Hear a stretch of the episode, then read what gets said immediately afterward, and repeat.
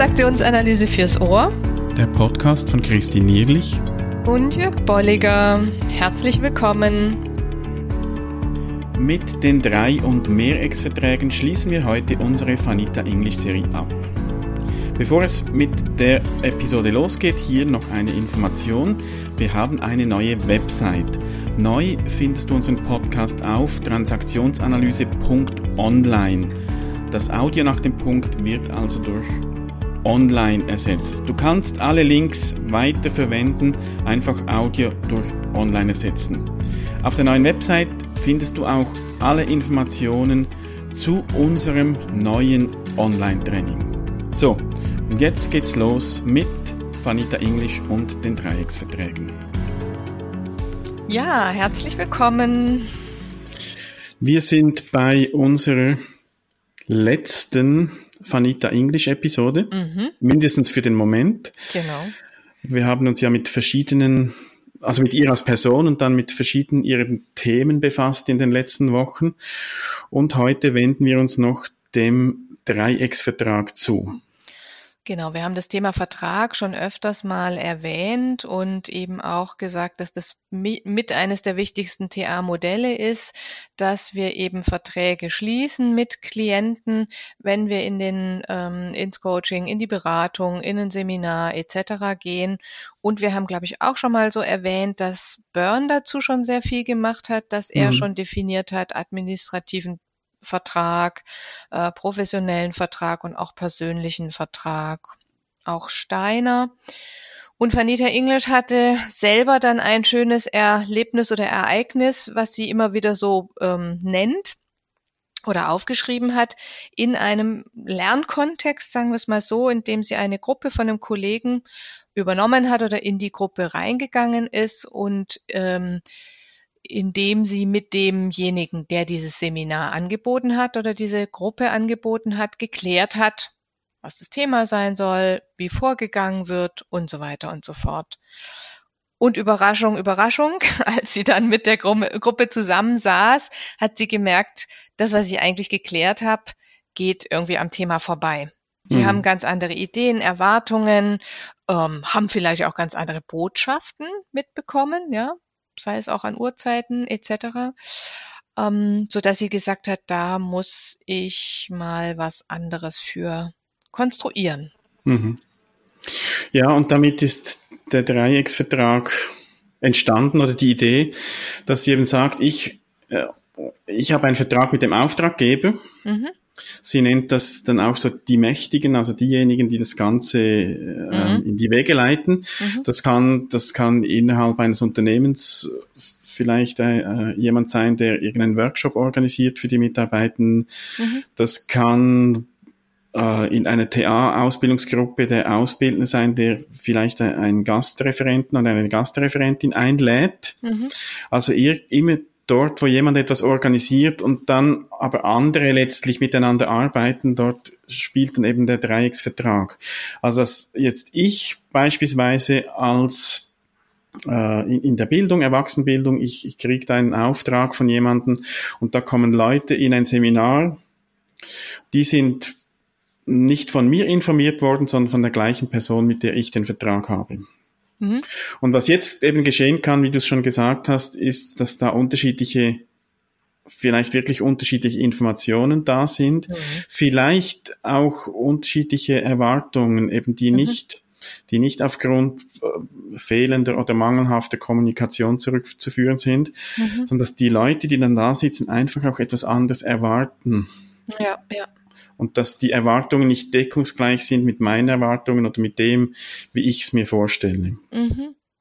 Und ich merke das beim Coaching auch immer wieder. Also ich starte das Coaching, dass ich den Coachee kennenlerne und dass ich dann aber ähm, ein, ein, ein, ein Dreiergespräch anberaume mit der Führungskraft des Coaches, denn die bezahlt, die hat oft denjenigen geschickt oder zumindest dieser Art der Weiterbildung ähm, zugestimmt. Mhm. Und dass ich dann die drei Dinge von Burn hier auch nochmal für alle offenlege, ja, administrativ, wie, wie sieht das Coaching aus, ja, über wie viele Wochen, Monate geht es, in welchem zeitlichen Rahmen steckt es, in, an welchem Ort Geldliches braucht man nicht klären, das ist oft dann außerhalb geklärt mhm. mit einem Rahmenvertrag etc. Und dann natürlich aber auch so dieses Professionelle, ja, wie funktioniert es, was wird hier von mir erwartet, was erwarte ich auch von dem Coachee und ebenso das Thema auch der persönlichen Ebene, das ist oft meist auch schon vorher geklärt, entscheidet er mhm. oder sie sich für mich oder nicht. Ja. Also das heißt, ich habe im Grunde genommen immer mich, den Klienten und dann Auftraggeber oder eben Vorgesetzter oder Schlegel hat es nochmal so genannt, zuweisender, weil mhm, er natürlich ja. auch sagt, als Therapeut, Berater kriege ich halt oft jemanden, der zugewiesen wird, ja, mhm. der zu mir kommen muss. Ja. Ähm, insofern gibt es für diesen Punkt ähm, oft andere Formulierungen. Mhm. Und da hat Vanita English das als Dreiecksvertrag aufgezeichnet und in der Praxis sind es ja sehr oft auch Mehrecksverträge, mhm. dass da noch weitere Stellen mit an Bord sind. So aus, aus meinem Kontext, in dem ich lange Zeit tätig war, das sind die, die Kurse für, für Menschen, die auf Stellensuche sind. Äh, da hat hatte ich einen Auftraggeber, der die Kurse organisiert und ausschreibt und so weiter. Die Leute wurden aber von ihren Beratern auf dem Arbeitsamt angemeldet. Also mhm. da war schon nochmals eine Stelle. Und der Auftraggeber meines Auftraggebers war so eine kantonale Behörde. Die haben da auch noch mit Erwartungen im Spiel gehabt. Und das wird dann schon komplex und ja. auf der anderen Seite auch hilfreich, sich diese verschiedenen Ebenen auch bewusst zu sein. Ja.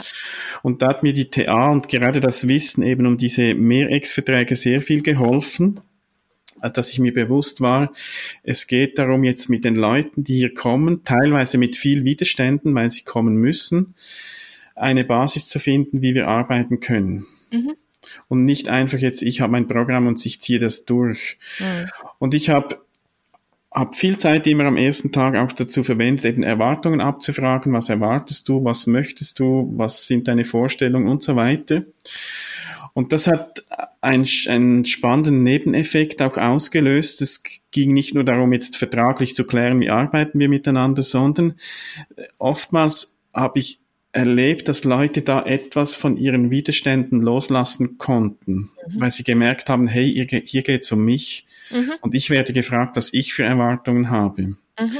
Und oftmals habe ich da wirklich erlebt, dass wir da eine, wirklich eine gute Basis legen konnten, weil sie etwas von, von diesem Okay-Sein auch spürten. Ich werde hier ernst genommen, ich werde gefragt. Ja. Äh, und ich denke, das ist ein, ein wichtiger Nebeneffekt, abgesehen davon eben, dass wir, dass wir die Erwartungen klären und eine gemeinsame Basis finden, dass dadurch auch sehr viel Wertschätzung mit vermittelt wird. Mhm. Ja, und ich finde auch so ein Teil schon tatsächlich der Autonomie, ja, dass ich die Leute einlade, in den ersten Minuten selber nachzudenken. Ähm, zumindest wenn sie hier geschickt sitzen, was könnten sie trotzdem Gutes daraus Mhm. machen, ja, diese Idee der der Eigenverantwortung damit reinzugeben und, äh, und auch zu sagen, welchen Punkte gibt's denn, die mir vielleicht sogar Spaß machen oder welche Punkte möchte ich nicht. Also bei mir ist es auch immer so dieser Teil vielleicht von im, im Workshop, ne, welche Dinge sollen nicht ausgesprochen werden oder äh, Rollenspiele, äh, zu wie viel ne, muss ich, mhm, kann ich ja. machen. Also da kann ich ja Dinge genau schon vorwegnehmen oder ansprechen, bevor sie sozusagen innerlich zu einem großen Thema oder zu einer großen Blockade werden. Mhm. Und ich, ich glaube, wichtig ist da, sich selbst auch ernst zu nehmen. Mhm. Die Gefahr könnte ja sein, dass ich nur noch auf die Erwartungen höre der Leute, die hier sitzen und so das, was mir wichtig ist, zurückstelle. Und ich denke, das ist nicht der Sinn davon, sondern mhm. dass ich auch meine Erwartungen transparent mache und wir dann miteinander schauen, wie, wie bringen wir das unter einen Hut. Ja. Ja, und ich finde gerade, wenn man das vielleicht auch sogar noch mal so aufzeichnet oder aufzeigt, mhm. dann wird es auch transparent und be beginnt nicht so eine Suche oder vielleicht auch so eine heimliche Geschichte von, wer erwartet jetzt hier eigentlich was? Und eigentlich müssen wir ja jemanden hier äh, eine Erwartung erfüllen, der aber eigentlich nicht hier ist. Also wenn ich das benenne und auch transparent mache, dann ist es ja auch besprechbar mhm. oder auch nochmal zu diskutieren. Und wie du sagst, alle Beteiligten oder alle Parteien haben ja in diesem Dreieck das, das gleiche Gewicht und da, ähm, da dann eine gute Lösung zu finden. Mhm. Was, was ich dann auch meist gemacht habe, ist, dass wir das dann auf Flipchart aufgeschrieben haben, nach diese mhm. Erwartungen. Und jetzt in einem Kurs, der, der vier Wochen dauert, beispielsweise, dass ich da meistens in, in der Halbzeit mhm. auch mal so eine Zwischenbilanz gezogen habe. Gesagt, ja. schaut, schaut mal eure Erwartungen an. Ja. Wo stehen wir? Sind wir gut unterwegs? Was fehlt noch? Ja. Ähm, das, das hat sich auch sehr bewährt. Mhm. Einerseits wieder vom, von der Wertschätzung, vom Ernstnehmen und manchmal gab es dann auch Themen, wo, sie sagten, hm, da merken wir, ähm, da ist etwas, ja, das noch fehlt oder äh, da sind vielleicht auch neue Erwartungen jetzt aufgetaucht. Mhm. Die kann man natürlich jederzeit bringen und aus meiner Erfahrung brauchen dann Leute oftmals auch so wie den Rahmen, das nochmals bewusst für sich zu reflektieren. Und ja, dann ja. merken sie vielleicht, ah ja, da könnten wir zusätzlich noch was reinnehmen. Mhm.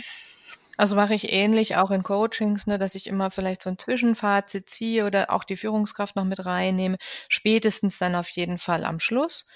Ähm, und vor allen Dingen, ne, also gerade im Coaching, ja, ist, ist ja nicht unsere Zweierbeziehung das Wirkungsvolle, sondern das Wirkungsvolle ist ja auch noch außenrum. Mhm. Ja, das finde ich auch einen ganz wichtigen Punkt, der hier nochmal besonders trägt oder wichtig ist, zu sagen, wir können hier eine gewisse Leistung im Sinne der Entwicklung, der Reflexion und so weiter bringen oder etwas entwickeln und das Außen ist ja deswegen nicht weg oder ja, sondern mhm. das Außen kann, inwiefern kann das Außen zum Beispiel im Namen, ne, die Führungskraft der Führungskraft, auch wirkungsvoll sein. Mhm, ja. ähm, und dass man da dann auch einen Vertrag schließt, zum Beispiel er oder sie erinnert den Coachee immer wieder an XYZ mhm. oder während des Coaching-Prozesses haben die einmal wöchentlich Rücksprache mit dem Fokus auf dieses Thema, was mhm. auch im Coaching vorkommt. Ja. Insofern ne, hat das wirklich viele Facetten und gute Möglichkeiten, mhm.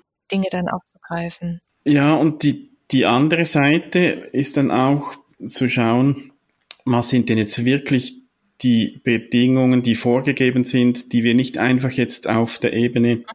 der Zusammenarbeit über Bord werfen können. Also welche Vorgaben gilt es auch einzuhalten und diese dann auch zu thematisieren, sagen, da, da gibt es einfach Grenzen. Mhm. Da drin können wir uns bewegen, aber da darüber hinaus geht nicht. Also schauen wir, wie wir gut miteinander klarkommen innerhalb dieser, dieser Grenzen oder dieser Bedingungen, die gegeben sind eben von ähm, Auftraggebern. Ja, ja. Wenn wir so eben diese Ebene nicht beachten, also angenommen, du, du gehst dann in ein Coaching, in einen Coaching-Prozess oder in, in eine Bildungsveranstaltung und du klärst das nicht oder zu wenig gut, dann kann es nach Vanita English sein, eben, dass wir da irgendwelche Rabattmarken dann einkleben.